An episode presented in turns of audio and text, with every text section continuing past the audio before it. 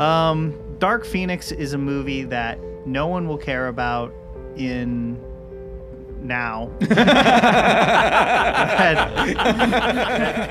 What's up, Story Geeks? It's Jay Shear. On today's podcast, Scott Niswander from NerdSync and Captain Midnight join Daryl Smith and me to rank every X Men movie. This is episode four in our X Men series. Check out last week's episode on Days of Future Past. And coming up next week, we're going to dig deeper into Dark Phoenix. Don't miss out on future episodes or any upcoming series. Subscribe for free in your preferred podcast provider. For articles written by Ashley Pauls and Anthony Holder, and to access all of our premium content, including our aftercasts, visit thestorygeeks.com. On today's aftercast, you actually get to hear the full two hour unedited conversation where Scott, Captain Midnight, Daryl, and myself rank every X Men movie. There's a lot more conversation that happens than you're going to hear on this main show, but for the aftercast, you get to hear the full thing unedited. Thanks for listening in. The Story Geeks podcast is produced by the Reclamation Society. Let's rank every single one of the X Men movies.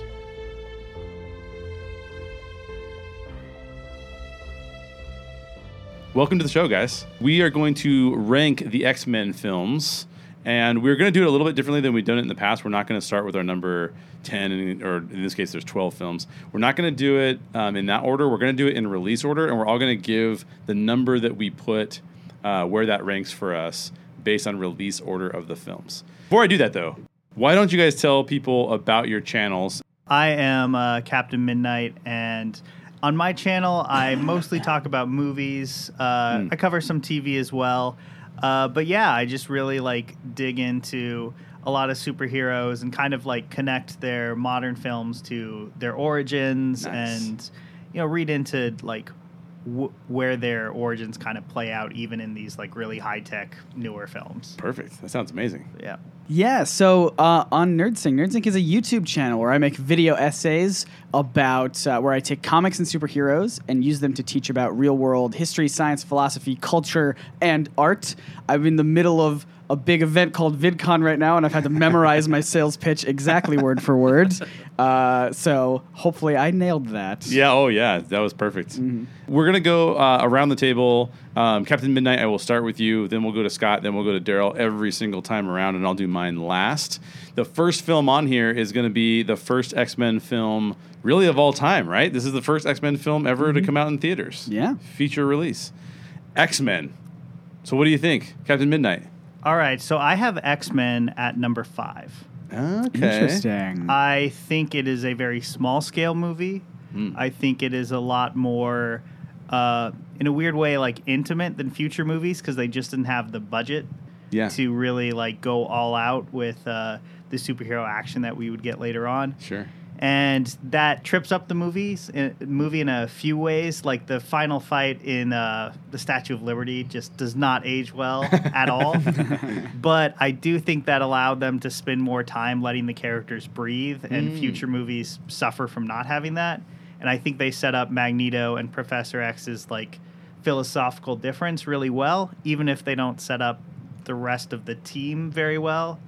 But all of these movies kind of have that problem, Right, and right, at least this does a few things really well. So, Yeah. yeah, it's you know it's middle of the road for me, but it's it's a solid start, I think. Okay.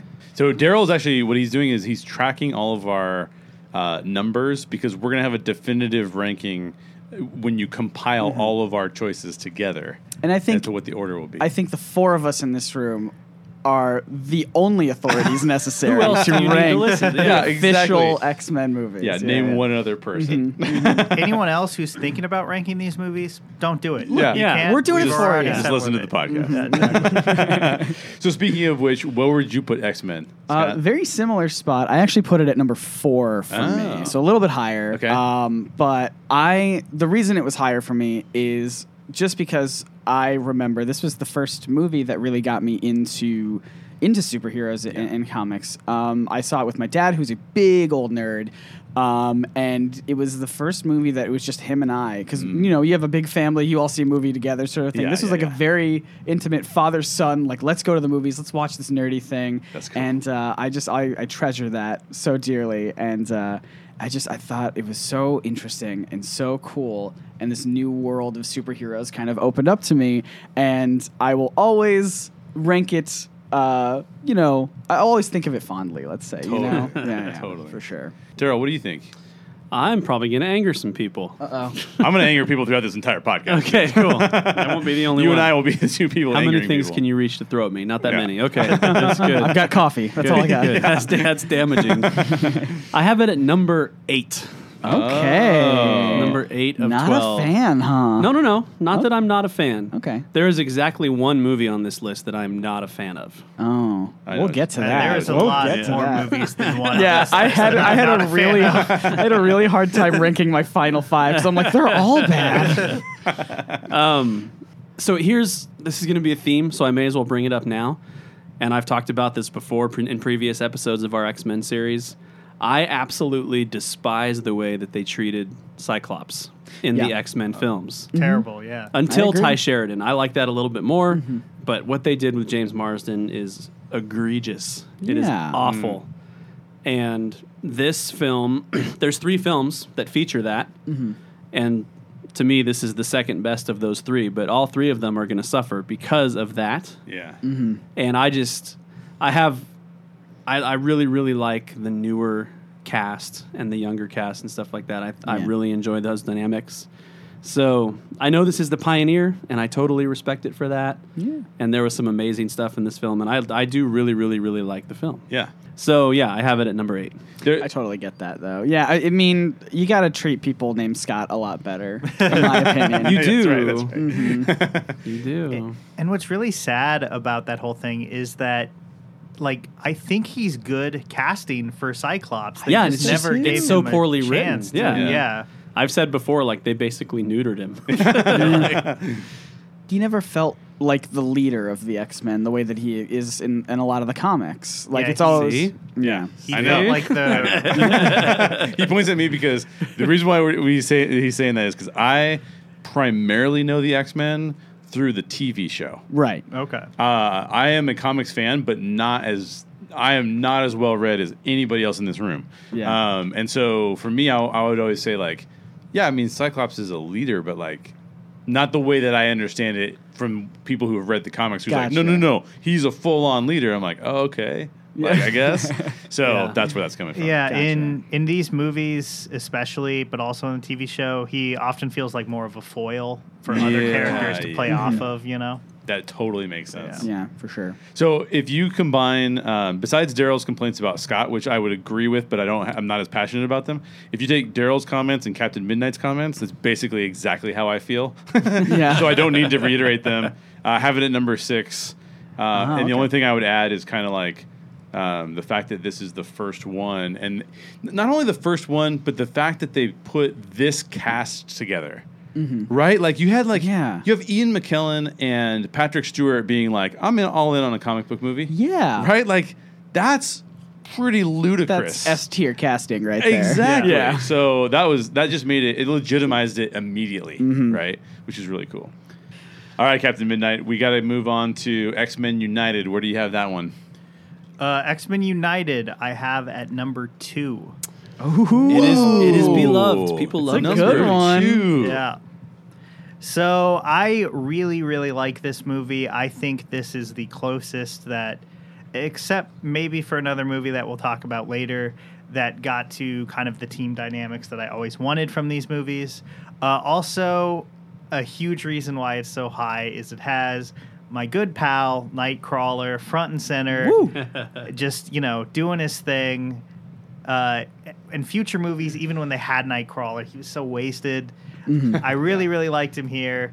Uh, the Wolverine stuff is, I think, just so much better here than it would be in most later movies. It felt like there was actually a reason to focus on him as opposed to just shoving him to the forefront Yeah. because he's the star. That's a great Definitely. point. Um, yeah, and you know, uh, Ian McKellen and Patrick Stewart feel like they both show up here, whereas I feel like in uh, the movie after this, they're kind of kind of kicking back with their checks a little bit. uh, but yeah, this just like all around, I think this is probably the best X Men movie Mm. that exists. I'll get into that later. But yeah, Yeah, I yeah, think yeah. this is the best that they've ever done Nice. with the kind of weird version of this franchise that exists. Nice. Yeah. Yeah, makes sense. absolutely. I have a lot of the same thoughts. I will say I ranked this at number three. Oh. So a little bit lower. Yeah. But still quality movie.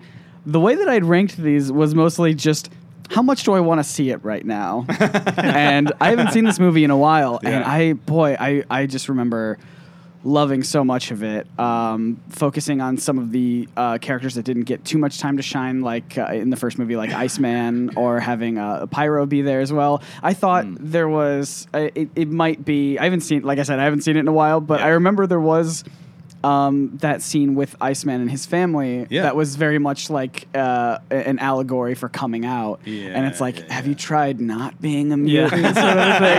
And so I thought that was handled pretty good. Yeah. Uh, at least I'm again I have not seen it, so if, if I'm wrong, then uh, then I change my mind. I think it was handled poorly, but I just remember it being like really like, oh, that's interesting. They're actually using the X Men as this as they're intended, like as an allegory for for people who feel like they don't fit in, for people who feel like they're being, um, you know, uh, persecuted against, sort of. And Yeah, so I, I feel. Uh, I feel like they handled it really well in this movie, and I'm a big fan. I thought it was great. Definitely. It's a great movie.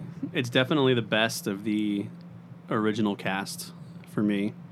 Um, here's where I make people mad. I have it at number six. Whoa. You're not going to make people as mad as I'm going to make them. Number 12. Um, Terrible movie. And it's not because there's anything wrong with this movie. It's just because I feel very passionately about several of these other films. But um, Captain Midnight, I agree with you. Nightcrawler was fantastic. Alan Cumming as Nightcrawler was a beautiful choice. Uh, like his I mean his chemistry with Storm in that movie too Yeah. was just so good. and his the way he behaved too like just sort of his shy sort of almost like he'd been abused and mistreated Yeah. and beaten down and he definitely had something to overcome in and of himself which drove the x-men story home even stronger something i had to remind myself of i am as the as these movies go through i get absolutely sick to death of stryker i'm like Yeah. why Yeah. does Stryker have to be in so many of these damn movies? Mm-hmm. but I have to remember this was the first movie that Stryker was Yeah. in. Brian Cox played him in this. It was brilliant. He did really, really well.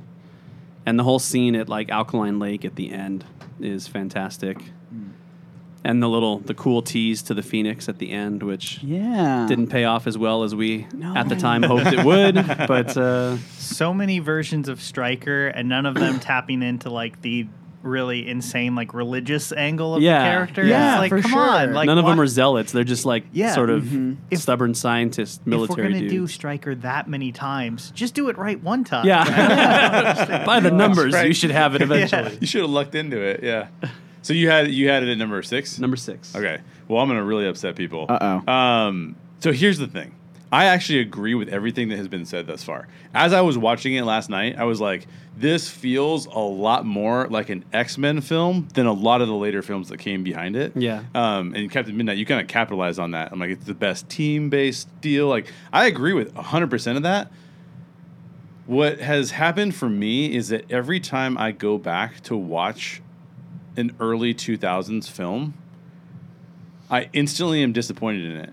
And it's because hmm. of what we've gotten since.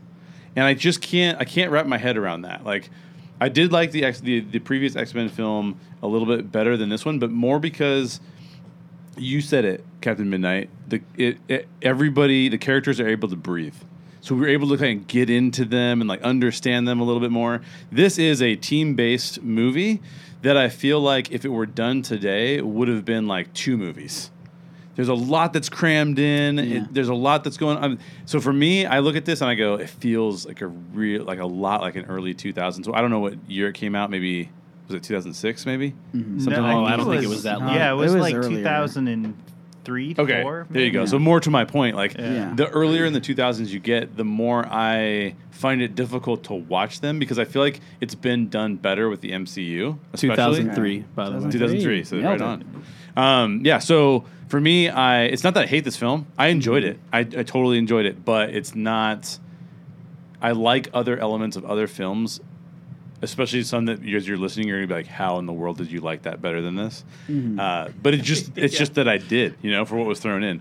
So Yeah. yeah. All right, so let's move on to. Wait, wait. Did you say your ranking? Did I miss it? Yeah, you, yeah, it's ten. Oh, you have it at 10. I have it at ten. Holy cow. That's why people will be upset. That's why people will be very upset, especially when I say it's how know- where some of my other movies are. I came into this thinking mine were going to be controversial, but you guys are showing me up here. we are we are way more controversial. That's good though. That means we're gonna have a balanced. Yeah, I like a balanced that. overall They're all, answer. here. every movie's going to come out with the same score at the end. And it's just gonna like the X Men movies. They're good. Um, yeah, so that was my ranking. Now let's move on to the Last Stand, Captain Midnight. Where do you put the Last Stand? I have The Last Stand at 10. Uh, Hmm. okay. Yeah, Real low. it is. Uh, yeah, it's not a good one. It's it's just a uh, you know a Brett Ratner movie, Mm. Mhm. and his um, usual work ethic really shines through here. like we talked about how uh, these movies don't have much time for Cyclops, but this movie seems to actively hate Cyclops. Yeah. it like kills him off screen. Yes. Just does not care. Uh, I I don't know. I, I kind of the one aspect of this movie that I do kind of like is one I like how campy Magneto gets to be. Mm. Um, because you might as well be goofy with it if your movie's going to be this bad. Yeah. And then two, uh, I I do like the attempt at the mutant cure storyline. I think there that's an interesting concept Mhm. that I think they mostly waste.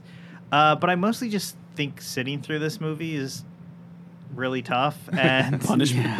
and like a lot of like the meme humor, like the I'm the juggernaut bitch moment, Hmm. has just aged so poorly. Yeah. But terrible. And did they? I mean, in the comics, Juggernaut is Professor X's brother. Am I Yes. right about that, or at least yeah, half brother? Yeah, it's like a half brother. Yeah. Or Yeah. stepbrother. Clearly, they didn't bother to address that. It was like a fake muscle suit too, right? I Like hope it so. wasn't. Yeah, Yeah. Yeah, did- no, I mean the suit didn't look good. Yeah. Ellen Page wasted as Kitty Pryde. Wasted. wasted That's- throughout this whole franchise, Yes. and I really Oh. like Ellen Page. I think she was good casting. Mm. But yeah, I th- like, is it a is it like an actual crime to like waste an actor's abilities in a movie with like? Can we arrest somebody, please? We need to make a new law that you can. yeah. Scott, where do you have it? I have it at number eight. Oh. So here's the thing about me in my ranking system: the worst sin a movie can uh, can do Yeah.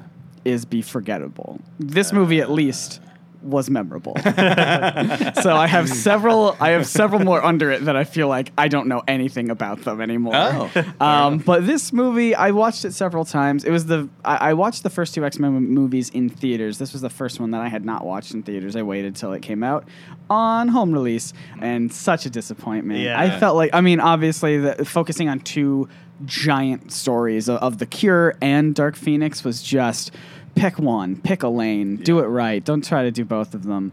And uh, yeah, I really wish that they had used uh, Kitty Pryde better. I love Kitty Pryde. Uh, she's probably my favorite X. Same, and actually, uh, yeah. oh, that's awesome. Yeah, I think she's fantastic. And uh, yeah, what a disappointment. And I don't know. I feel like even the the the death of Professor X Mm. was felt like okay. I wish it was a little bit more meaningful. I wish it was better. And I don't know. There was just so much that they just dropped the ball on this one for sure. Yeah.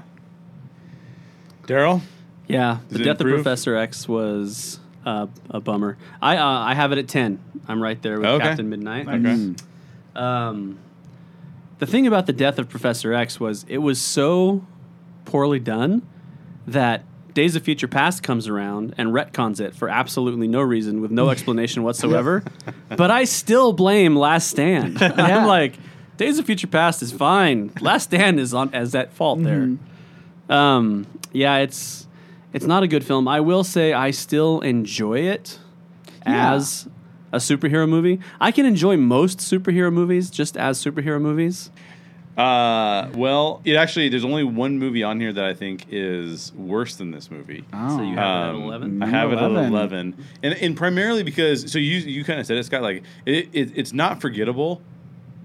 And that's true. Yeah. I agree with you on that. But it's a movie I don't want to watch. I've started watching it and been like, nope, I'm not going to finish Yeah. this. Like, I, why do this to myself? Like, I don't care. So, 11. Uh, X Men Origins. Oh, that's Wolverine. right. Oh, All right. Controversial. I forgot. I forgot. Captain Oh. Midnight. What's your ranking on this one? so I have this at number 11. Mm. Uh, not the worst, but this almost there. Almost the almost worst. there. Uh, but whenever I try to think about the reasons why I really don't like it, it's like like in my head I know it's really bad, but in my heart I actually kind of love this movie because it's it's the only one that's like so bad that it really becomes memorable to me. Mhm, Uh, mhm. The the blob stuff is like baffling. to think that the franchise, like the Wolverine sub franchise of the X Men franchise, Yeah. is so crazy because it goes from the blob se- boxing the blob to Logan, and that's just crazy. Do that. I love Yeah. how ambitious this movie is at like oh it starts in the Civil War and it starts when Yeah. they're little kids and The it goes opening through all the wars through Mhm. the ages and uh, it it fails so badly at everything it tries to do but it tries to do so much and I respect that I respect this movie more than The Last Stand even if I think it's failing harder than The Last day Yeah. was Yep. Mm, mm, mm, mm. I have this at number nine. Hey. Because once again, it's at least memorable. I think there's so much about this movie that's memorable. From the horrible treatment of Deadpool. Mm. Um, I, I actually really liked Liev Schreiber as Yeah. as He was uh, awesome. Yeah, so much better than the so good. other guy I don't remember his Um, name and uh, Um, yeah, I just I, I thought it had a lot Yeah, of he was a memorable moments.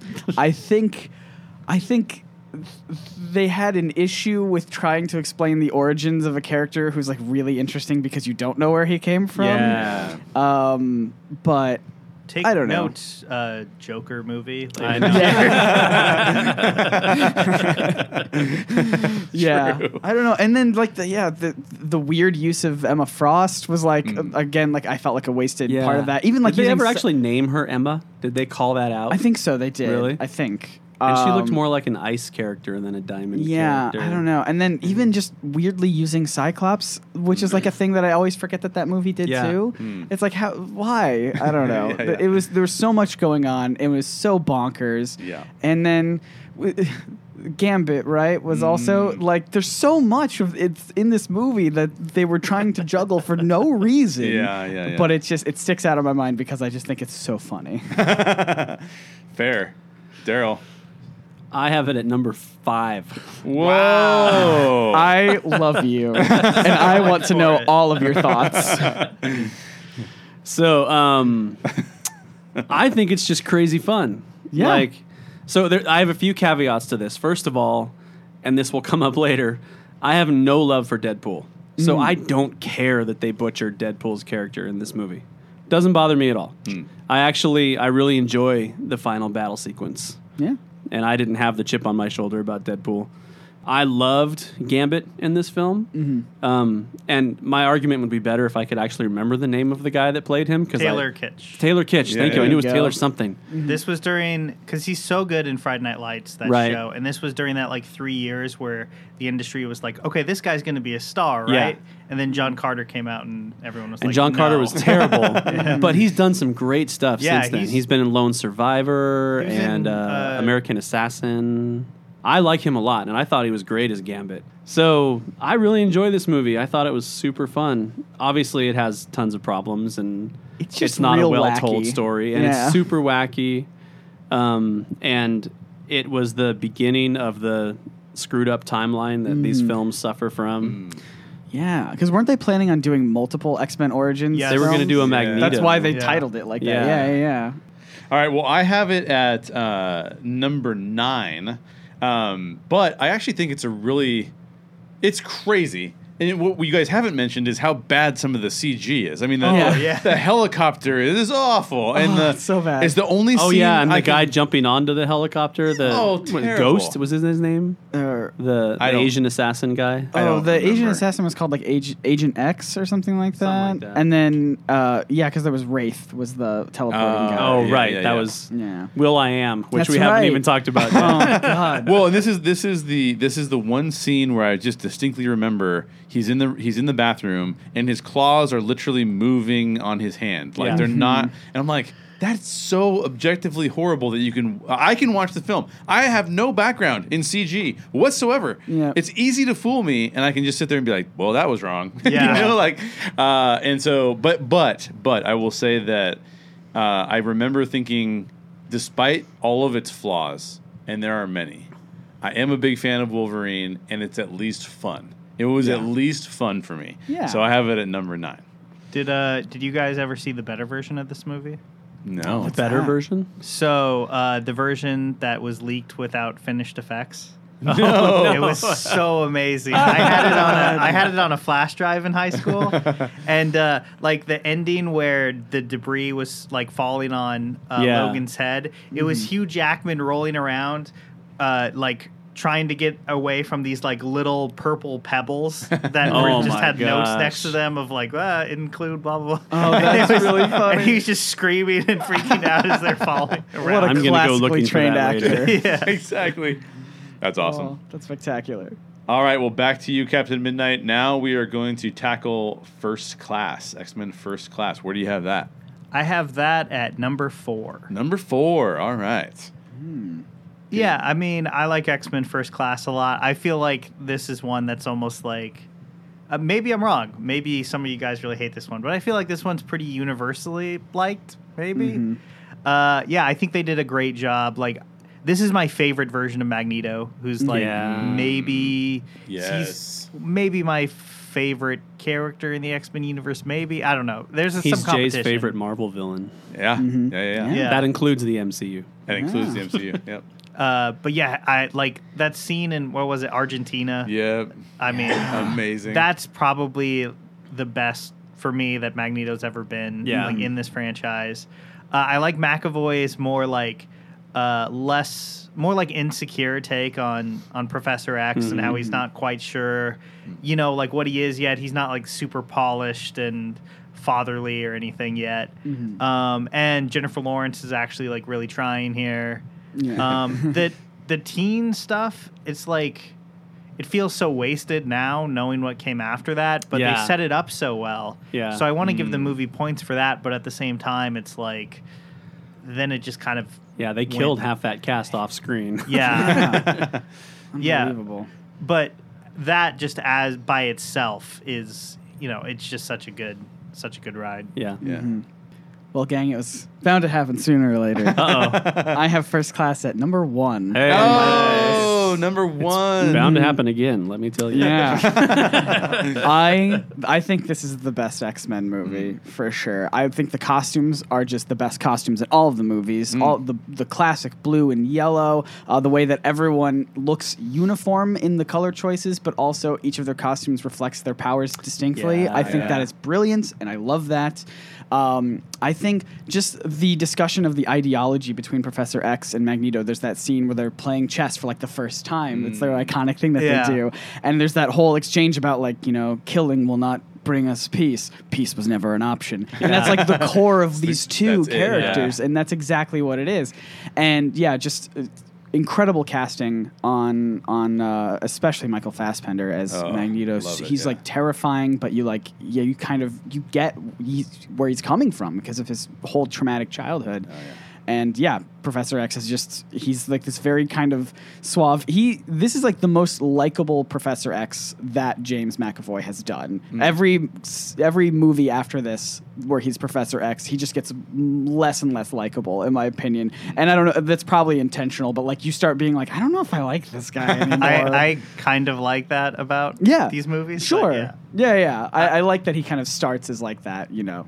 Yeah, kind of cool dude. Uh, yeah, I I agree with you for sure on that. Like Fassbender's Magneto is just he's I, I just want I want the Origins Magneto movie starring him. Like Yeah. I would take that now. Yeah. still. Yes. Still, yeah, Yeah. for sure. Uh, but yeah, I just love this movie so much, and I love that it feels there are these like the like the montage sequence where everyone's learning their powers. It's like edited in a really fun like comic book way with all the different panel editings and everything. It's just it feels like a comic book movie that has incredibly high stakes and is like very culturally of that time period where it's set. Um, but it still feels very fun and charming to me. Yeah. I have it at number one too. I'm right Oh. there with you. buddies. High five to High the five, high five, high in five. studio. Um, yeah, it's one of my favorite superhero movies. I mean, and I remember not having a whole lot of great thoughts about it and anticipating it. yeah. Because back then it just felt like, well, Last Stand sucked. I really liked X Men Origins Wolverine, but now they're doing this whole thing where they're introducing all these other younger versions, and he's not even there. Yes, he did turn out to be there, but briefly. Yeah. And I'm just like, I don't know if I want this. And then when I saw it, I was like, oh my God, this Yeah. is so good. I'm like, this is brilliant. And I think setting it against the Cold War Oh, works so well for so the human good. the human mutant thing because there's already this paranoia throughout the whole world, you know? Yeah. And um, yeah, Fassbender, I'll sing his praises too. I love McAvoy as Professor X. I think he shines a little bit more in later films, more than this one even. But um, it's it's a brilliant movie. Yeah. I have it at number two. So I'm not. You're not going to find any argument here. Uh, I did. I've in this X Men series we've been doing. I have rewatched uh, a lot of them, and um, one movie on rewatch has stood out a little bit more. This used to be my number one. It used, I used to be right there with you guys. I think that I like the aesthetic approach to the '60s a lot. Yeah. Um, but I do think that. Uh, oh, and, and by the way, um, the third act of this film is magnificent. Yes. It's a great Which third is act, usually a, a sticking point for a lot of comic book films. which is usually a big problem for comic book films. Uh, Kevin Bacon's performance, I was gonna mention him. Awesome. So good. He's He's so good. He's seriously terrifying. absolutely. Oh he's my god! great. And then when Magneto pushes the coin slowly through his skull, that is Right, like right. horrifying. Horrifying. Oh, it's a it's a fantastic film. There's no question. It was also a lower budgeted movie than uh, than even the previous two because at this point Fox was losing faith in the franchise, Mm-hmm. and they apparently didn't get along with Matthew Vaughn, who never came back and directed another one of Yeah. these. And it's really too bad because he he killed like it. yeah, and he brings a level of like joy to the Yes. to these movies that Mhm. Bryan Singer doesn't do joy really. No. Yeah. so, not a big fan of Joy. And he at the same time he brings an edge to it that Bryan Singer doesn't have either. yeah. Yeah. So That's good. Very All good. right, next up, uh, the Wolverine. The Wolverine. The Wolverine. All right, I uh, put this at number seven. Okay. Um, I think it is perfectly solid, middle of the road. Uh, I like the uh, some of the like use of the Japanese setting is Mm. really cool. I really like that one scene where Wolverine gets shot like six million times with like spears in the back, Mm. and when he's like Yep. dragging Oh, yeah, along in yeah. the snow. Um, It's got that that hardcore Ronin vibe. yeah. Mm. And I think it does like the tortured about Jean Grey stuff. By the way, to be fairly clear, that's neither Ronan the Accuser or Ronin, Hawkeye's exactly. other character. Daryl just Whole throws different out, thing. Daryl just throws Or- out Ronan all willy nilly, and I have no idea what he's talking about. oh yeah, Ronan. I know Ronan. yeah, yeah. What about 47 Ronin? Yeah, Keanu see? There's a bunch of film. them. That too. Yeah. Um, but yeah, the tortured Gr- Jean Grey stuff I think works really well here to the point where like it makes you actually care about their relationship more than you ever did in the last Yeah. stand. Mm. Uh, what I don't like is the third act just is where the old man is fighting in the giant uh, samurai robot or whatever that was. I just by that point I was kind of checked out. Overall, I think this one's just kind of like sure if it's on TNT in the afternoon, why not watch it? True.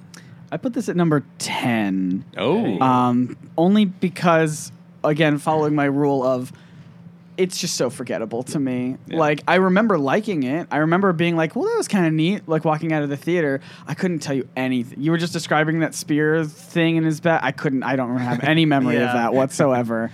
Um, there are bits and pieces that I remember. I do remember him being tortured about Jean Grey. I thought that was actually really interesting.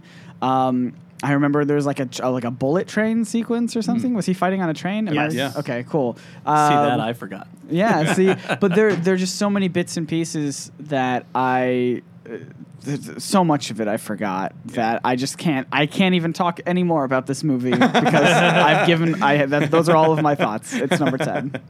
I have it at number seven. And to me, I think it's the most forgettable of the franchise, too. Mm. But the reason I put it up higher is it has one of my favorite opening scenes in an X Men hmm. film. The Okay. scene at Hir- at Hiroshima. Yes. Oh, that is freaking good. cool. That is Yeah, a yeah. And I remember scene. watching that scene, and I'm like, this movie's going to be amazing. Mm-hmm. And then it gets to like Wolverine being in the jungle with the bear, and like getting mad that those guys killed the bear and stuff Yeah. like that. And I'm like, I'm like, okay, this is still really cool. And then the Japanese girl shows up, which I knew was coming. I knew he was going to go to Japan. I knew Yeah. this was the kind of the Ronin story, and that was going to happen. But from that point on, I'm like, oh, I don't care anymore. Yeah. I'm like, the momentum's gone. Mm. Um, I do have to throw a whole lot of credit at Hugh at Hugh Jackman for the way he looked in this movie. Doesn't even look human. Dude. It's, it's ridiculous. Shredded. Yeah. But sure. um, Part yeah, of the reason seven. he had he like stop doing this has to be so he didn't have to look. I like that know, all the right? time, Oh, right? Like, totally. it's exhausting. yeah, totally. Um, I have it at number five. Uh, I really like this movie. I think it is forgettable. That is a major problem for it. And I think, and I wish that they could have done this film after having done Logan. Because if you gave sort of like the Logan treatment to this story, I think it would have been really, really cool. Yeah. But I don't think we get Logan without this film. Oh, I totally agree. This, was a this leap is that they let James Mangold take that Absolutely. proved that they could get Yeah. to Logan. Absolutely. Which, like, by the way, I think this movie, like, from a cinematography standpoint, looks so much better than most It's of these. It's beautiful, It's a good looking hmm. movie. Absolutely. I kind of want to revisit this movie now. Like I haven't seen it since it first came out. I feel like maybe, maybe it's worth another Yeah, watch. I would love to watch it again too. I think I remember I remember enjoying it, but I remember afterwards thinking, "Oh, I can see where they're trying to go with this. They're trying to go a little darker. They're trying to push boundaries a little bit, but it's not enough." You know what I mean? Like there's that Right. that kind of in between area, and I think a lot of it has to do with like you mentioned, um, Captain Midnight that that final fight. Because it kind of goes right back into comic book territory. I'm using quote air quotes. Yeah. it goes back into comic book movie territory where it almost was playing with some deeper stuff that they could have gone into, but they just kind of abandoned it for the standard issue. Right. Yeah, it really feels like a studio note at the end there. Exactly. Yeah. Exactly. And you know what? Days of Future Past doesn't have to shoulder any blame for the retconning of Professor X. He appears in the end of this one. He does. this movie shoulders the blame right. for that. and uh, and if I remember right, Logan's like, "How are you alive?" And he's like, "No, Yeah, no, yeah. no, no. That- we don't have We time have for much to that." discuss later. All right, so now we're uh, now we are at X Men: Days of Future Past. Captain Midnight, where did you put this one? I put this one at number three. Number three. Ooh. Nice. Yeah, I really, really like this movie. I think this is um, probably like the most. I don't know. Well, I, X two, I guess, is a little bit higher, but I just love the cast coming together. I think that's really fun, and I think because these movies did so few of the core characters well, honestly, Mm. when you take good versions of Professor X.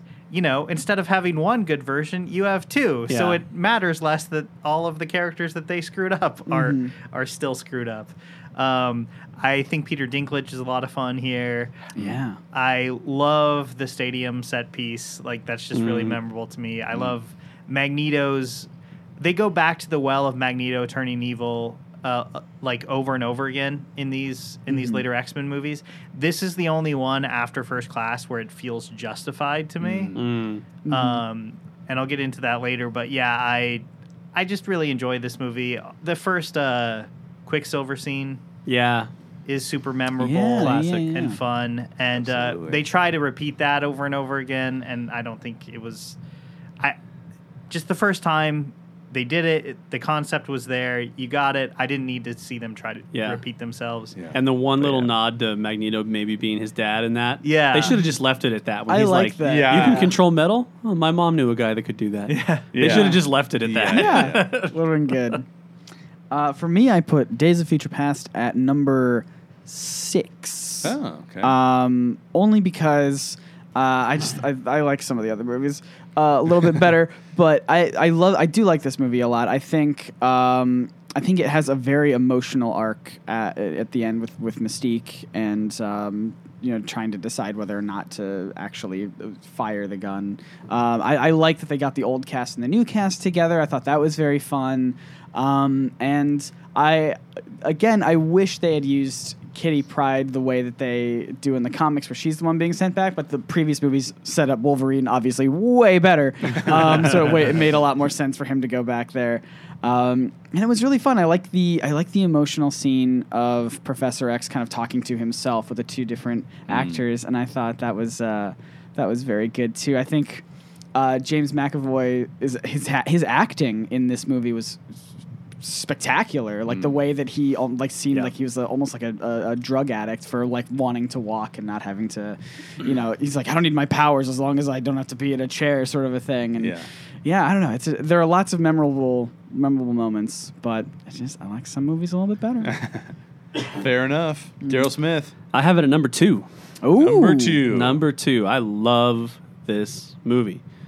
Um, this movie to me is my favorite comic booky X Men film. Um, this one feels the most like a comic book to me when I watch it. I love their representation of the future.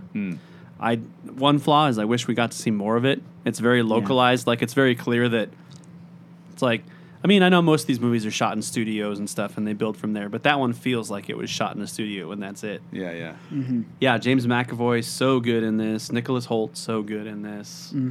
Um, it was really fun to see Wolverine play off of the younger version of all the characters. It's kind of like you guys were so screwed up. you know? Yeah, Um, and I loved seeing the old cast come back and be treated.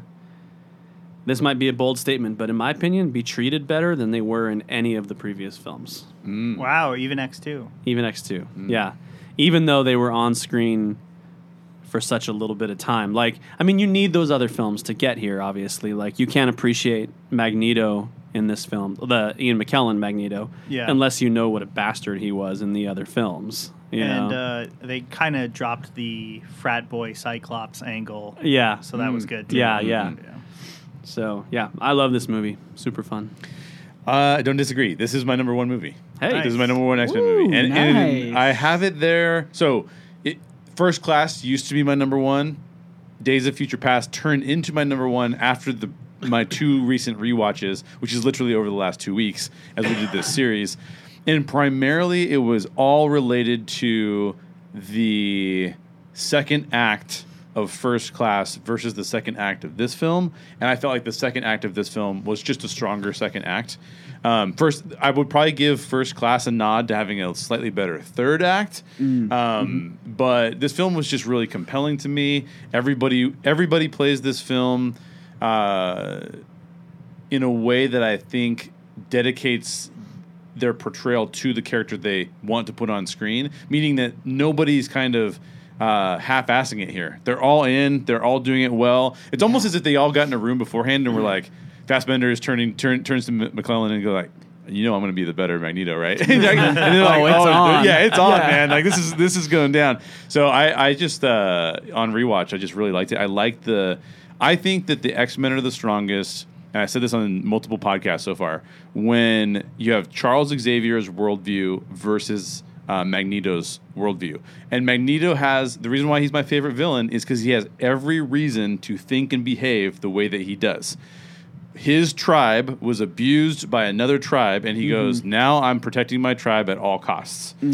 That is a super compelling worldview to throw into any movie, especially when the counterpoint is, No, all the tribes should get along. We should get past that. We should move beyond that. And the two, those two clashing is amazing, and I think it happens Yes. really well here. Also happened really well in First Class. Yes. But I just, on rewatch, I don't like the 70s as much as a back as much of a backdrop as I like the Yeah, 60s. I agree. But um, I like this one a little bit better, so it ends up being number one. Yeah. By the way, as a primarily as a uh, TV cartoon fan, having the Sentinels show up, yes. oh, just like They're, this is like awesome. Like, overdue for sure. I mean, it, there was a bit in the danger room and Last Stand, but Right. like seeing them actually physically But that was like a Cyclops treatment. Like, Yeah, They yeah. made them. They Yeah, they they're like, them. They made "Uh-huh, them see, we did it." Yeah. yeah, yeah, yeah. And that was one one aspect where the the 70s setting really helped because I loved how like 70s looking the Yes. Sentinels Yes, was. Yeah, yes. totally. That was dope.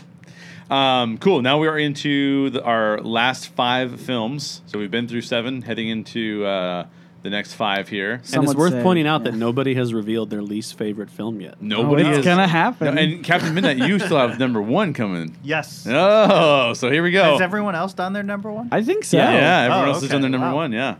So now this leads us to Deadpool. Where do you have Deadpool? Okay. Uh, Deadpool. Deadpool's my number six. Okay. All right. Uh, I put it slightly above the Wolverine because I do find it more memorable than that movie. Hmm. Uh, I don't love this movie. I don't think I ever will love this franchise. Uh, it's, you know, I I respect what uh, this movie was able to do on such a tight budget. Yes. And I I really like the charm of them like repurposing footage from The Last Stand of like uh you know like uh the f- mansion and stuff. I find that stuff really charming. I find uh, Colossus. I love him in this movie, Mm. uh, and I find Ryan Reynolds pretty grating. Like one out of every three jokes hits, and a lot of the other stuff just really. I'm like, okay. That's the thing with Ryan Reynolds that, and this is just my opinion. Like humor is super subjective, obviously, is that he's trying so hard, and it's like, buddy, like calm down. Like, Yeah. Can we put Captain Midnight on the payroll? We have a very small payroll. Uh, I put this movie at number five for me, Oh. so very similar spot. Um, I think, I think that it is a perfectly fine movie. I actually really like the storytelling of kind of having it bounce back and forth in time. I think that's really interesting. Yeah. Um, I, I really, it feels to me that a lot of the cast who's in this movie is like really wanting to make it work, and I, I like that. And not even just the cast. I feel like the direction and and so much of this movie, like you said, on a really tight budget. It, I think it accomplished a lot. And where it couldn't accomplish what it wanted to, it made jokes about how it couldn't do that, and I thought those were perfectly fine. Um, yeah, I think there's a lot of really interesting action in this movie as well, and. Uh, I don't know. I just I find there's a bit there's something that definitely separates it from a lot of these, and I think um, it stands out. And I just the Deadpool costume is like really good costume. It is a good looking costume. You know, It is in a like really good in the. X Men That's a good movies, it's hard to find a costume that's like that's a good costume, Yeah, and yeah, yeah. Deadpool's like that's a good costume, yeah. what- finally a costume they're not embarrassed of. right? You know, I like- know. Yeah. Yeah, All right, Daryl. Where where does it rank? I think I know. Number twelve pick. it is a cool suit. I'll Yeah. give you that. Yeah. Yeah. That's all I will give you. Oh, no. I have this at number 12. Oh, I was Oh right. wow! And I have not seen it. oh, Oh, what? yeah. Now, I've seen the second one. okay. Oh. So Okay, completely but- objective then. Yes. Yeah. but I haven't seen this, and I'll tell you why. And a lot of it, Captain Midnight, is because of what you said. Ryan Reynolds is grading, and I Sure. I just didn't want to see it. I don't want to see Ryan Reynolds cut loose. I enjoy him if he's PG thirteen. I'm like, because then he has to think a little bit more, and he can't just f f f this, and you know he mm-hmm. can't like Kevin Smith it and just say all these nasty things. Mm-hmm. But and not that I'm like overly offended by those things, but I just think it's cheap. I don't think it's funny. I'm mm-hmm. like, you have to try harder than that to make me laugh. Mm. I, But, I agree um, with that. There were certainly a lot of jokes in the movie that just felt like, oh, I get, I, I don't know why that was funny. Yeah. Like you just said a swear word. Yeah. That's not a joke. right, right, right. Um, There's a lot of like, man, this would have gone over great on the IGN comments board in 2008. yeah, yeah. Um, and then some other problems I have. Um, I have a chip on my shoulder about R-rated superhero films. Not that I don't think we should have R-rated superhero films, but I don't think R-rated superhero films should be made just for the sake of making an R-rated superhero film. Mm-hmm. Like Logan's rated R, and it makes absolute sense. I don't see how you tell that story without making it rated R. Mm-hmm. Sure. And there's other ones that fit that bill, and that's great. If the story calls for it, I'm there. But and and I know Deadpool is violent and foul and whatever, that's fine. But this movie seemed to be the one that was pushing that envelope where it's like, hey, we need more R-rated superhero films. Hmm. And I'm like, no, we don't.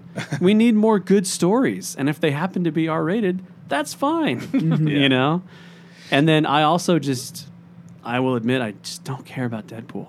He's Yeah, never I- been he's I've never, been been my character. Mm-hmm. I don't the whole the breaking the fourth wall satirizing comics books thing doesn't mm-hmm. land with me. I'm like, that's fine, you can do it. It doesn't offend me, but And this I'm is a just gonna- medium that I deeply love and care a lot about, and And She Hulk did it better, and she did it first. yes, absolutely. I agree with you there. and it's like you can do that. That's fine. It doesn't offend me, but I'm not going to pay attention to you because mm. I care more about this. Mm. And so that's why I didn't see that film, and I never will see that film. And I saw the second one for some very specific reasons that we'll talk about when we get there. Mm. I have Deadpool at number seven. Um, I come at the so I I, I kind of I can kind of see where Daryl's coming from, but I disagree on some of the points. I the the only thing I don't like about this film is that I feel like it's an it's a really odd film to make, especially. Uh, Oh, wait, sorry. What, where did you have it again? I had it at um, number seven. Seven. Thank you. Um, coming at this film in the in the in the the twenty teens, basically. I don't remember what year it was released. Probably what fourteen or something like that. 2013. 2013. 2016. 16. Wow, I was Oh my way off on that goodness. one. So coming at this film That feels from a thousand years ago. I know, right? It's crazy. Cow. Um, coming at it in 2016, I feel like it is trying to be. It's trying to make light of things in a countercultural type of a way. Like let's all escape to this cathartic violence, but it doesn't know what to do with the cathartic violence, and it also doesn't know how to tell us to feel about it. Because it kind of acknowledges like, oh, violence is really bad, but mm-hmm. isn't it hilarious when some dude just like smacks into a freeway over sign, like mm-hmm. overpass sign, and then falls down? Like, so it's not to me that it's rated R. It's that it doesn't know what to do with its R rating because it doesn't know Yeah. what to stand on. It doesn't know if it's like is violence against females bad or is if is violence against females kind of okay because they should be equal to males. We won't come to a conclusion. Let's just have fun, right? Yeah. And, and that Yeah. kind of that's what I find really grating when you throw in the Ryan Reynolds humor, but then throw in like subtle like pseudo maybe we should think about this but let's not think about i mean Right, the story yeah. geeks podcast is all about digging deeper into stuff and it's it's almost like saying like what's the point of that let's just be funny Mm-hmm. and i go yeah but you're bringing up stuff that it feels like we should at least have a conversation about Yeah, it wants the it wants the points for being edgy and subversive enough to like really like bring to mind some of this stuff while not actually wanting to land anywhere on it exactly uh, because it wants the widest possible audience. Yeah. So in that way, it's a lot like so many like video AAA video games. right you know? exactly Yeah, yeah, yeah. exactly right logan use, uses an r rating to come to conclusions that are wow logan is really depressed. He's going through a time in his life where he's not in a good place. And this world is a very violent ugly place. And in order to deal with some of the things he has to deal with he gets very violent and ugly. And i go yeah that Yeah. character would do that in Yeah. that situation. But ryan mm-hmm. reynolds does the same things as if it's fun as if it's like a thing to do because it's just a fun thing to do. And I'm like, that doesn't. So to me, it's not so much about saying, can you give a character, can you put a character into situations that are automatically going to be rated R?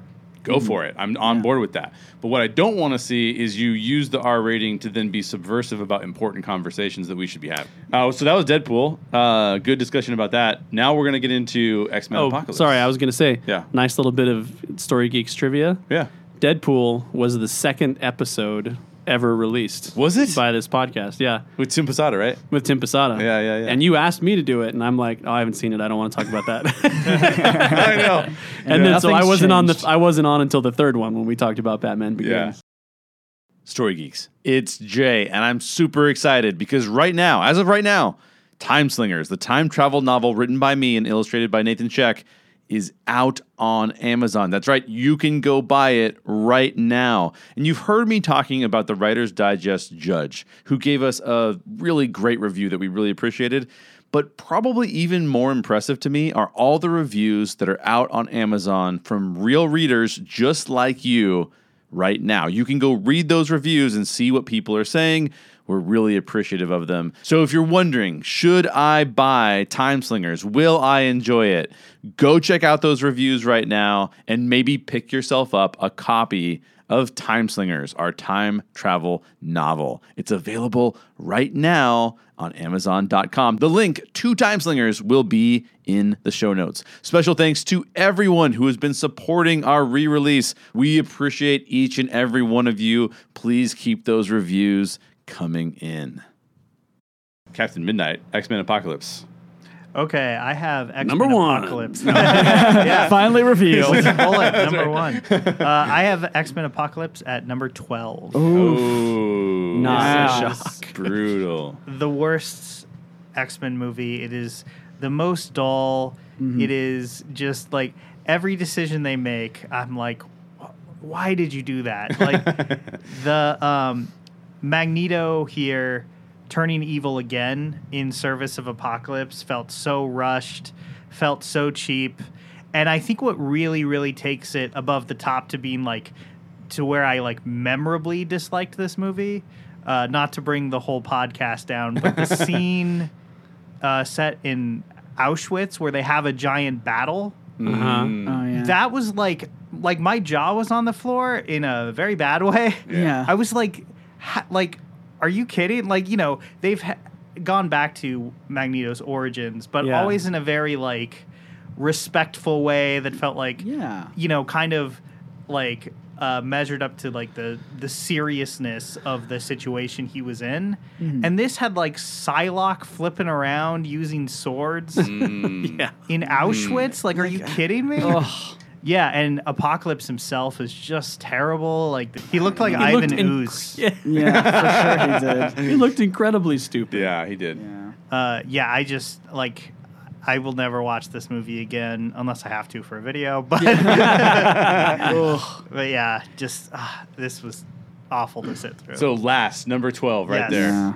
All right, Yeah. Scott. I'm not going to fight you on that one. It is also my number 12. Oh, It is not a good movie. It is once again in my scale of how memorable is it. It is to me one of the least memorable movies. I, I can't. I you've said more things about it than I remember, Captain Midnight. and uh, the only thing I do remember is. Uh, because I made a joke about this in a video of mine recently, that Professor X loses his hair in a ritual performed by uh, Apocalypse. That's right. And like, what a silly way. Why would you need a backstory for that? people just lose their hair sometimes. That's a natural thing that happens to people. Yep. But nope, we need it to be an ancient mutant ritual performed by Oscar Isaac. I would rather have watched a movie about Professor X's male pattern baldness. yes. because at least that would have like an internal struggle, right? Yeah, you know what I mean? X Men, you- The Recession. Uh, but yeah, I, I can't I can't remember anything about this movie. I there it- there was that Wolverine made a cameo again, right? But this was like a more Yeah, they comic- tried to go for like the legit Weapon X Oh, thing. dude, Yeah. it was just awkward. Oh my god! I, I there's so much of this that felt like it was two different movies, Yeah. like bouncing Yeah. around. The Wolverine cameo is crazy because they give give him that moment where he's like looking at uh, at Jean Grey, and it's kind of like, oh, they have a connection, and it's like you can't do that anymore. She is She's a played by a teenager. teenage girl, and he has only gotten older. Like, are you yeah. kidding me? Oh, And thank no God thanks. Logan got made. Otherwise, this would have been Hugh Jackman's final performance as Oh Wolverine. my Yeah. god, which would have been horrible. Uh, and then yeah, I don't know. There's just there, there's nothing. Oscar Isaac, I feel like again is a really great actor, and Yes. they're just not given good material, and that makes me angry, and I want to punch somebody. Daryl, you're right next to me. no, no, no. Oh, okay. Um, uh, before you go, I'm just gonna pile on because it's also 12 for me. Yeah. So- okay. Fantastic. So three out of four of the people, and Daryl didn't even see his number 12. So if he had seen that, maybe Yeah, he would change 12. it. Yeah. Um, but uh, yeah, it's bad. If you want to hear all of my thoughts about how bad it is, you can listen to the podcast that came out two weeks ago, uh, where we did uh, X Men Apocalypse Make It Better, and the overriding thought we all came up with was basically nobody said no. If if an idea came up, it seemed to be like, sure, we'll put it in there. Oh, here's I have an idea. Sure, we'll put it in there. So also 12 for me. Where does it fall for you? Um, I have it at nine. Oh, and Okay. I'll defend myself a little bit here. All right. Okay. you uh, better, sir. I don't like Deadpool, Yeah. so that immediately puts it up to at least ten. right, right, right. Sure. Um, you really don't like Deadpool. I really don't like Deadpool. Daryl. Um, And for me, this film is slightly more fun to watch than The Last Stand. Yeah. So yeah. Okay. So that's why it Okay. ki- it gets up to number nine. There's actually one scene in it that I really enjoy, which is the scene where Magneto loses his family. Which it's um stupid that he even has a family and that that's even Yes. occurred. It's like, Yeah. why Yes. did you do that? Yes. But that scene in and of itself, where Yeah. he like Emotion is loses his good. daughter, Yeah. is like it's heartbreaking and It it, destroys is. me. And I had kids when I saw it, and I'm like, Yeah. but uh, it's it's a well done scene to me. And I don't feel like I can look at The Last Stand and pick out a well done scene. Mm. So Well, my my so my only thing with the with like why it's flipped for me is because it goes back to the things that were made in the early 2000s.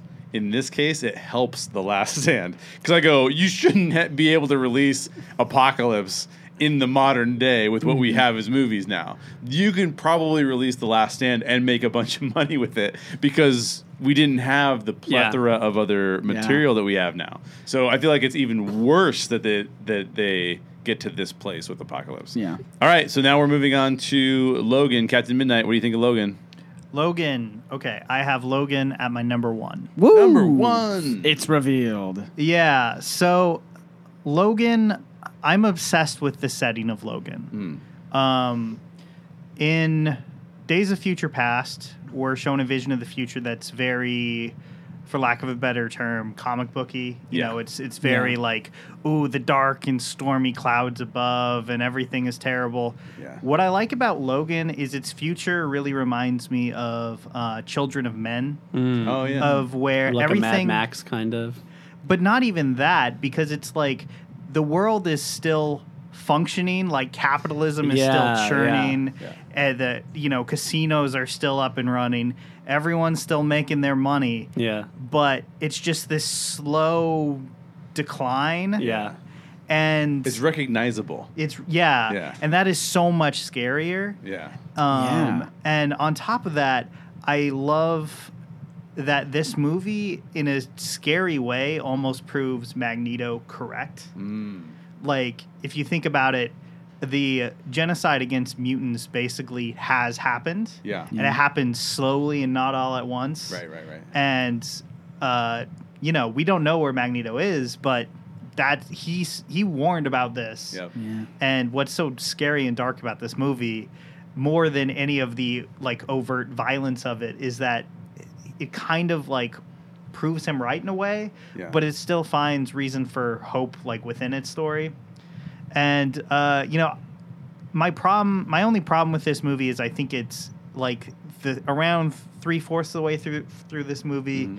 It gets a little flabby, like when he's meeting up Mhm. with the kids' camp and stuff Yeah. but it starts so strong and it ends so strong and it just the th- the themes in this movie are pretty it's pretty much the only X-Men movie that I think about a lot. Mm. Yeah. And so just that alone, I have to really put it above the rest of the pack. And on top of that, I mean the performances are just great. Oh, so Patrick there's. Stewart. Yeah. He should he should have got an Oscar for that. Yeah. In my Yeah. opinion. At least a nomination. you At know? least a nomination, please. Yes. I put this movie. I put Logan at number two. Oh. Um, I love this movie so so so much. Mm. Uh, going back to the point you were talking about about how um, it, it's it's rated R for a reason. Yeah. Um, the whole theme of the movie is not oh we're going to be violent to glorify violence because it's fun. It's violence is. Uh, taking a toll on Yep. Logan. You Yep. can see physically all the violence he's doing in, and how it's impacting him. And he even says to uh, X twenty three, like you know, don't don't be what they made you or to be. And it's like him kind of reflecting on like all this violence I've done over my life. I don't want that for you. Look what it's doing. And it's it's even like saying that directly to the audience. Like, look at all this violence. It's not good. We're Mhm. not glorifying it. It's terrible. Mm. And um, yeah, I just love that. And I love that uh, there was this, this hint at this backstory to Professor X, like doing something terrible to the other mutants, but you Yeah. don't know what. Yeah. And I love that because whatever you build it up in your mind to be is going to be worse than anything that they could have said outright in the Yeah. movie. And there's just so many good themes and. Um, the cinematography is really beautiful.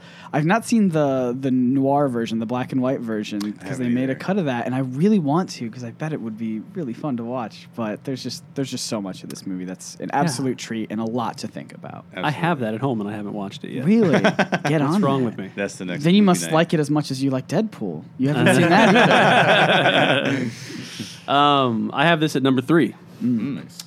And uh, yeah, this movie is truly an achievement. This is a fantastic movie.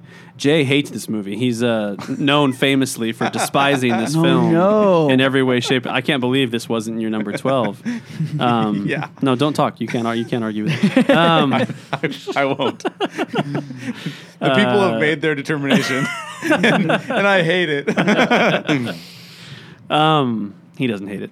Uh, all the same stuff that you guys said. I mean, Yeah. this one earns its R rating for sure. Like, it's important to the point it's trying to make.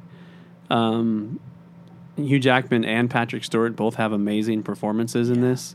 This movie makes me wish. I mean, I wish a lot of things about Apocalypse, but it makes me wish that Caliban was not in Apocalypse at all because it was stupid. And him in this is great. Stephen Merchant in an X Men film. Yeah. Yeah. That was so gutsy. And then Laura, the girl that played Laura, I can't remember her name right now, but she did a fantastic Keen? job. Dafne Yes. Keen, yes. Good. So um, I don't know that we're ever going to get the, to see the New Mutants movie that they supposedly made, I but want to. but I wish that there was a New Mutants movie made sort of after this. yeah. Yeah. You know, with those characters like with Rictor and and X twenty three. Yeah. Yeah. Um, so while this movie is not a rip roaring good time No. in any way, shape, or form. Yeah, my dad hated this movie. He was Yeah. like, Why'd Really? you tell me to see that? That was so depressing. Yeah. I, I saw the last Wolverine movie. It wasn't like this at all.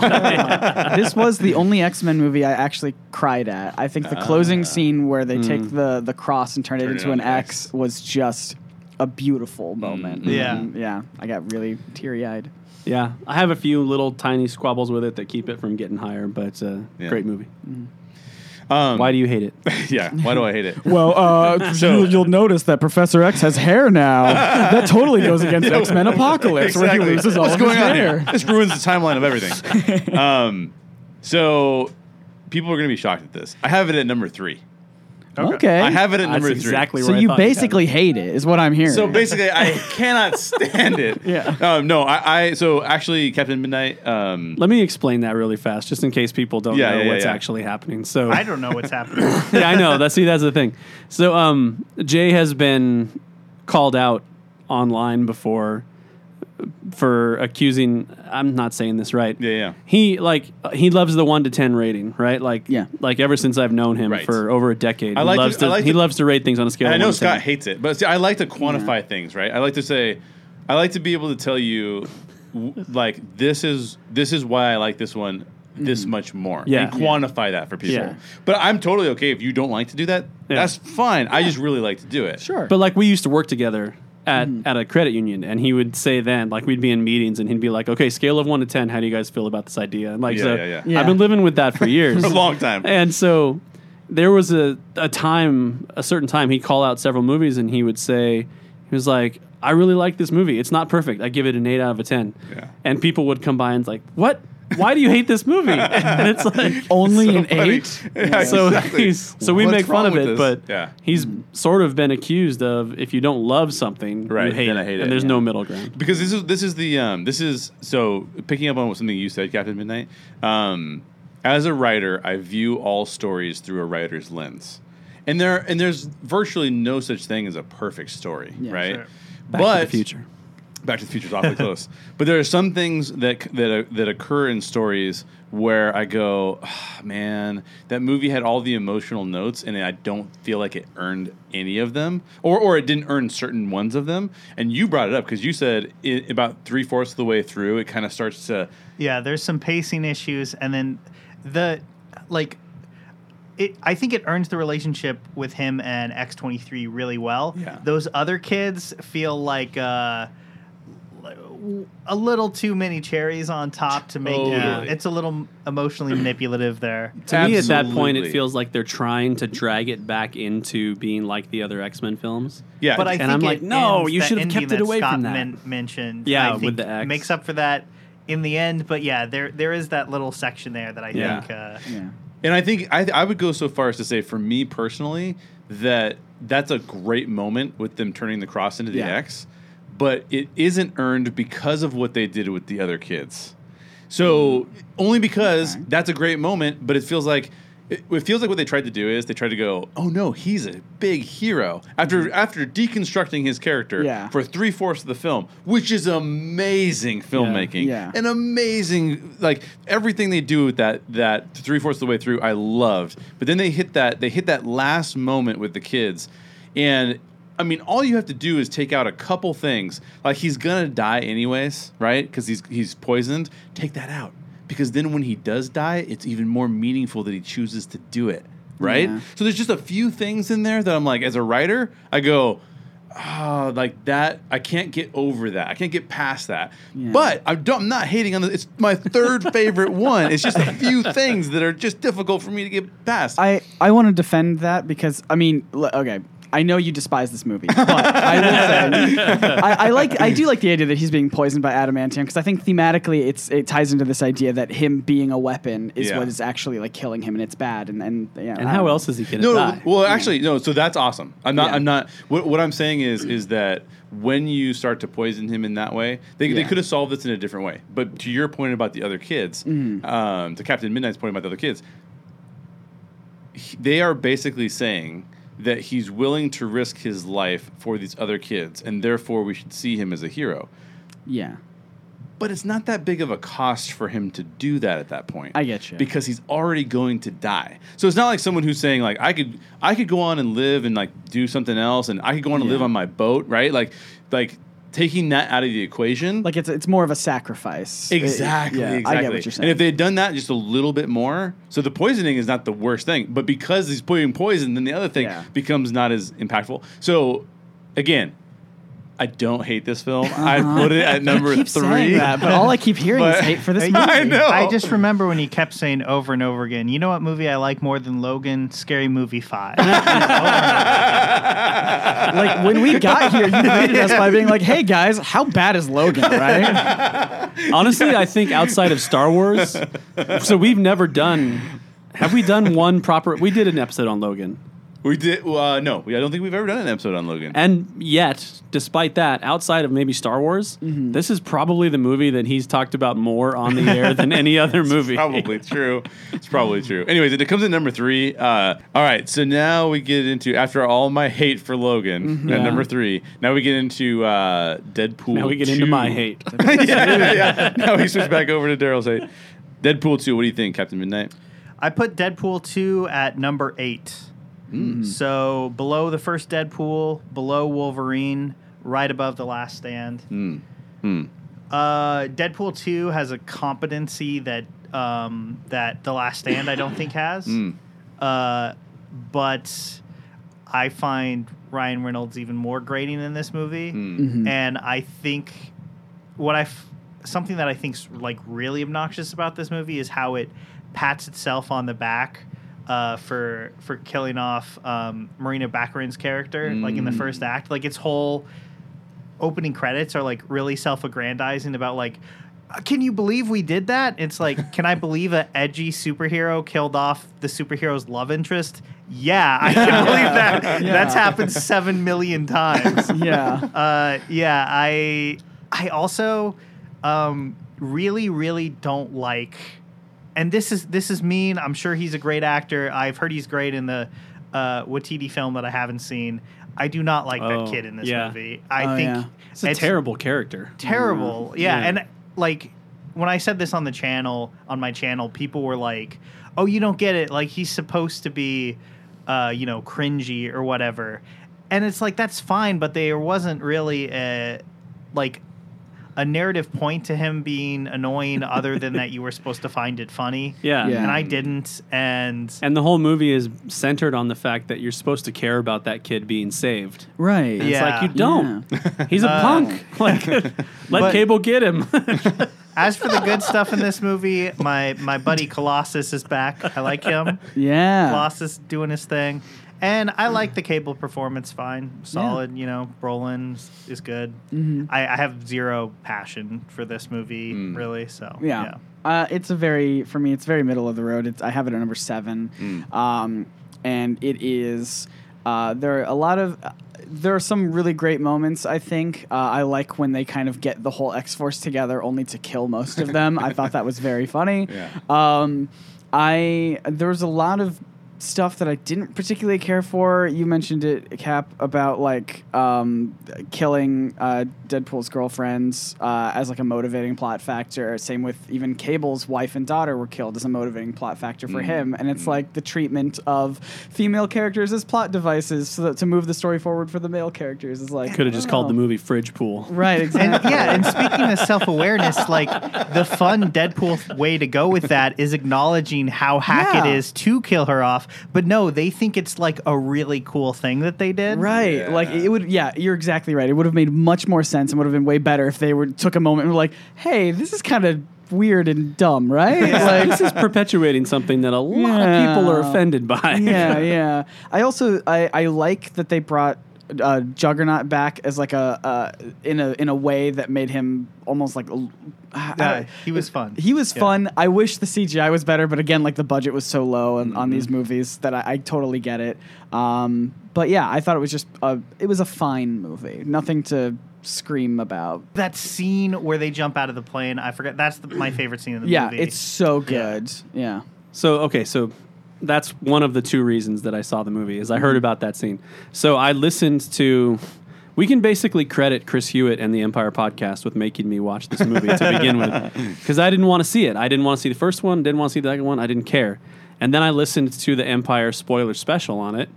Yes, without seeing the movie because I'm sh- I knew that would entertain me. Yeah, yeah, yeah. And they talked about the scene where they jump out of the plane and you get the Brad Pitt cameo Yeah. and all That's that stuff. That's right. I forgot about that. And I'm like, okay, I kind of want to see that. Um, I was intrigued by Brolin as Cable and by having Cable in a movie. Yeah. But one of the reasons I was so upset about this movie coming out is because I knew I'm like, they are not going to treat Cable the way that I would love to see Cable treated. Like, Cable is a fascinating character, and it bothered me that this is how Cable was going to come into film in as a character in this film. But I, I at least watched it, Yeah. so that put it above the other one. Oh, so it's at 11? 11? It's at 11. Oh, Yeah. wow, wow, wow. Uh, mine is at 8. So I don't have anything new to add to this conversation. Uh, except that the last time I talked about Deadpool, all I did was criticize it. And, and, and I need to say that I do believe that the way that they use humor and the way that they use their some of their effects is is very interesting and intriguing. And I think if done in the right way for the right film, um, talking about the right things, it would actually be really great. I just don't think that either of the two films get there, which is why they're kind of just sort of okay. All right, we are at our last film, the latest film to come out, Dark Phoenix. Cap, what do you think about Dark Phoenix? Well, I think what sums up my feelings about Dark Phoenix is that I actually made a mistake when, when reading my last thing. Uh, I did put Deadpool 2 at number 8, but I said, oh, it was right above The Last Stand. Completely forgetting that Last Stand was number 10. I forgot that Dark Phoenix existed, which is at number 9. Ah, Um, Dark Phoenix is a movie that no one will care about in now. That- that, like doesn't like by the time it came out. Can we was- use that as the stinger to open this podcast? yeah, that's the best. That was awesome. By the time it came out, it was already an afterthought. Ever like I was already making videos about like, oh, what would the MCU X Men be like? Like Right, right, everyone right. had moved on. Yeah. Uh, but is that a reason to hold it against the film? Not necessarily. If the film turned out to be really good, uh, I what I did like is I think that this movie had a really interesting take on Professor X. That he is terrible, Yeah. Mm. and I think that if they had really leaned into that, like his self-aggrandizement, his his like like oh he, he wants attention for being kind of like the the good leader of the good mutants and Yeah. all of the stuff. Everyone hated that scene with Jennifer Lawrence where um you know she's like oh I should have called them X women. People on the internet freaked out about Oh, that. yeah. That was I that whole thing was annoying to me. That got the A Force thing in Endgame off the Yeah. hot seat. That- was well- like no one cared about that anymore. It was annoying to me that people got upset about that scene because I actually think that's like maybe clunky dialogue aside, whatever. I think that's the most interesting idea in the movie is mm. that Professor X might be kind of corrupted by wanting to see himself as this figurehead. Yeah. Mm. And I think um, Hank later on after uh, Mystique's funeral really holds his feet to the fire on Yeah. that. And then it's completely dropped from the movie, and then Professor X is just completely in the right by the end of it. And it, because the ending was totally reshot, so whatever thing they originally had in mind for him. Probably I think the biggest reason the for that is they had scrolls, Yeah. yeah, and obviously they couldn't use that anymore. Um, yeah, and so you know, I don't hate this movie. I actually thought the sequence on the train. I liked how it used Magneto's powers. Like Magneto on a train is a fun idea. Yeah, It's really cool. That is actually my favorite like uh, action sequence of that move of that movie is is he there's some really cool choreography with his powers in that fight sequence. Yeah. I think it's great.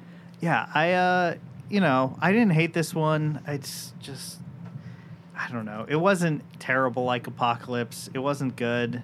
Nightcrawler was so boring in it, and Mhm. uh, that was sad. And yeah, that's X Men, Dark Phoenix. Is it even called X Men? No, no, Dark it's just Dark Phoenix. Phoenix. yeah, Yeah. weird. If you have Um, dark in the name of your movie, then you don't need the pre thing. Like you Oh, can just be the Dark Knight. You don't have to Or- be Batman, the Dark Yeah. Knight. Disney was like, let's not taint the X Men name anymore. Yeah. And just extract it Just a little pull it bit. You right can't out. use it. Yeah. It's ours now. Uh, so I did absolutely hate this movie. I thought it was garbage. It is my number eleven. Oh. Um, I I thought well, so I, I guess I'm a little biased because I had just recently made a video about um, the Dark Phoenix comic and the original storyline, and I really really loved it. It's a good and video, by the way. Thank you so much. Um, it's overly long. It's like nearly 40 minutes long, but But I watched the whole thing. Oh, Yeah, me too. you. It was good. Thank you. Um, but I I love the the original comic story, and I'm so sad that in two movies in we've not been able to do it justice. And I'm not one of those people who needs it to be exactly like the comics. You can make it. You can just take the same themes. You can change it around as much as you want. But I don't think anything has gotten really the heart of the this story, um, especially in the way that I, I thought Sophie Turner's acting in a lot of scenes were, was actually really good. The way that she felt like really conflicted by her powers and, and like emotionally distraught by everything, I thought that was fantastic. Um, but the the whole I just didn't care. I could not tell you the name of the villain. Like at least X Men Apocalypse, I know the villain's name is Apocalypse. but Yeah. yeah, with Did the villain have a name? it, it she did but it was only spoken like once in a caption because they were doing their alien language so that made me Oh. feel like they changed it in post Yeah, they So, changed everything about that. Ca- I don't think Yeah. Jessica Chastain, by the time it came out, knew what yeah. character she was playing because they had they Yeah. had shot. Apparently, they had reshot so much that none of the actors actually knew what the ending actually was until they saw the movie. Yeah. which was probably not a fun experience for them. Right, no no Her name was Vuk. Vuk Cl- a classic. We all Oh. love. V U Yeah. Vuk. classic good Vuk good on ya Everyone's uh, X Men rankings. It's it's just so cliche. It's always Wolverine, Magneto, Vuk. It's yeah, everyone's like, I get it. We love Vuk. Oh, I mean, it's fine. It's fine time we got a movie. About So Vuk. I mean, unbelievable. yeah, no, I, I just, I just don't think this movie tackled the themes of of Dark Phoenix well. The, obviously, the biggest themes of Dark Phoenix would be like, you know, can anyone, be, uh, can anyone have that much power and still be good? And the answer of Dark Phoenix is no. Um, Um, and and I think ultimately Jean Grey does like use her powers for good and like a sacrificial like you know like i'm gonna just do as much good as i can and then go up and kind of like sacrifice myself sort of thing. In the comics though she she realizes that she can't control her powers at all. She can't do that all. There's always going to be progression from her being good to being evil. Mm. And so she kills herself not she kills herself to save people from herself not to hmm. save people from these aliens. And and so i don't know. I i wish we would have seen a little bit more of those themes in any of these, either of these two movies. But I think Dark Phoenix is just so boring. There's an action sequence where the entire thing is everyone trying to cross a street. That is what's happening. They're trying to get to the house that Jean is in, and it's just a street. Oh, they're on the other side of the street, and it takes like 15 minutes to cross a street. And it's just, uh, It was the the version of that in Toy Story 2. Great. yeah. Here, not so much. Ugh. Yeah. Daryl. Okay. I went to see this movie with my friend Scott Sorry, I have another friend named Scott. What? Don't There's be more of offended. me? Yeah, don't be offended. um, and uh, I went to see it out of a sense of um, obligation, I would say. Sure. Because I knew we were going to talk about it Yeah. on the show. right, right, right. So I told Scott, I'm like, I have to see this movie. Do you want to go see it with me? He's like, Yeah, sure. So we went and saw it. And for about the first 20 minutes of the movie, I'm sitting there going, I'm really enjoying this. Yeah, but I same. don't want to say anything to Scott because I'm afraid I'm going to jinx it and it's going to turn to crap. for me, it never turned to crap. Really? I enjoyed it. I have it at number four. wow. okay. Um, now, I'll throw a few caveats out there. Um, yes, the villain is pointless. yeah. Yes, it's clear that um, production uh, production woes had a huge impact on this story. It ends up you can tell that it's a much smaller story than they wanted to tell. But in the end, I actually enjoyed that. I enjoyed that there was no global level battle in the end of this film. that, yeah. Like I enjoyed the small fight in the field when the only real threat was a whole a giant forest fire or something. I, I you think know, for for me because I like I was saying like um, somebody was saying to me on Twitter that they wish that this movie had been like this big space adventure like the comics and I'm like no no that's fi- I actually like that I'm with Yeah. you I like that it was small scale I my issue is more just I don't think it captured the themes of the comics Definitely, definitely. I completely agree with that. Yeah. It failed miserably at that. Mm. I think I'm just okay with that. Yeah okay You know, I'm okay that they gave us something different. I went into it thinking I'm just going to watch this as a movie, not even as a comic book movie, Mm-hmm. not even as an X-Men movie, but just as a movie. yeah And and I don't feel like I even needed that caveat. Like I feel like I just really enjoyed it. I think um, there are a couple of scenes in this movie. I think you were talking about one of them where um, Fast uh, McAvoy delivers Oscar-worthy performances. really The scene, and this is the scene I was telling you about. The scene where he is in the room with Charles, I mean with uh, Beast, and Hank is pleading with him. He's Yeah, like, around the "Just admit table." you were wrong. Like, Yeah. please, just admit it." I did like that Like, I love that scene. I love it so much. I love the idea that they were sort of trying to switch Charles and Eric in this movie and make Charles Mm-hmm. The villain and Eric the hero. I think they should have leaned into that a little bit more. Mm-hmm. Scott, is your uh, hated use of the F word in this movie? oh it is yeah I love it. Yeah, I thought I, agree I with love you. I it. thought I'm like- good. really Yeah. I'm like, yeah, they give. Finally, they give Scott some balls. I'm like, finally, he gets to do something tough. You Oh, know, I thought that was. Fu- I thought. I Yeah. mean, at that point, I was just consigned to what the movie is, and it's like, hey, this has a little life in it again. Okay, Yeah. I almost fun. wanted to stand up and clap. I was so Really? happy. Stand up and clap. I, wow. I don't mind him using it. I just wish the line was better, or like I don't know, like the it didn't that situation. It felt like so out of nowhere that he was just like, mm, Yeah. yeah, I don't know. so I have it at number four also. Oh, Wow. But, Okay. But let me let me let me say this. This is where expectations come in, right? Logan um, is at three, and it is by far a better film. Logan had the best trailer, one of the best trailers of all time. Man of Steel and Logan had phenomenal trailers. Logan is a just a great trailer. Yeah. The Um, trailer for Logan is almost better than the actual movie. Yeah. well, in some in some in some regards, yes. And so this movie, I went into it going, it doesn't matter.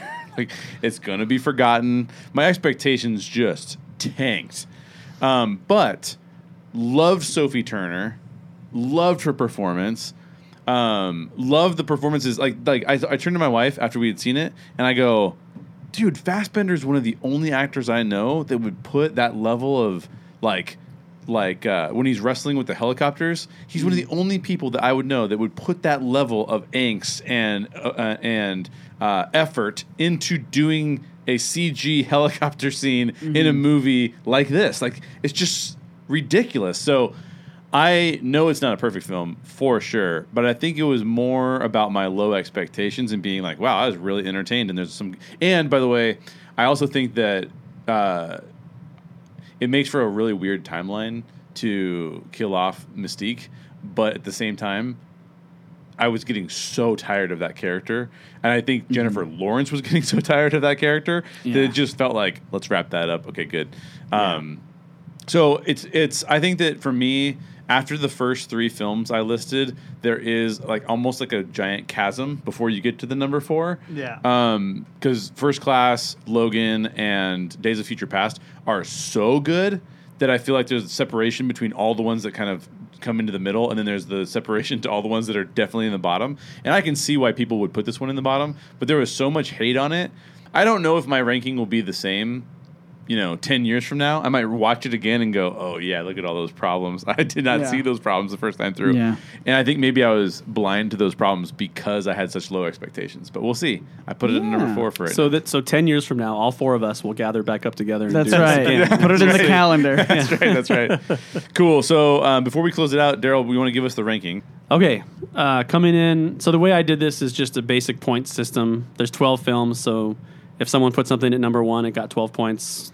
Number two, 11 points, so on and so forth. Gotcha, gotcha. And then tabulated it all up. So uh, at number 12, the worst X Men film, according to the Story Geeks officially, Yeah. is X Men Apocalypse Mm, sounds Yeah. right. Put a stamp on that. with only seven points. okay. Um, number t- number 11 with 13 points is X Men: The Last Stand. Okay. Um, number 10, sort of, with 18 points is Deadpool 2.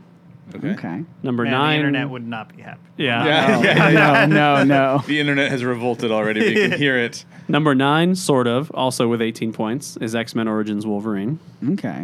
Number eight with 23 points is The Wolverine. All right. Mm-hmm. Number seven with 24 points is Dark Phoenix. Okay. Wow. Number six with 20. By, by the way, caveat: I've Yeah. never read the comics, and I'm positive Fair they're you should. Yeah. Fair enough. You should. Yeah.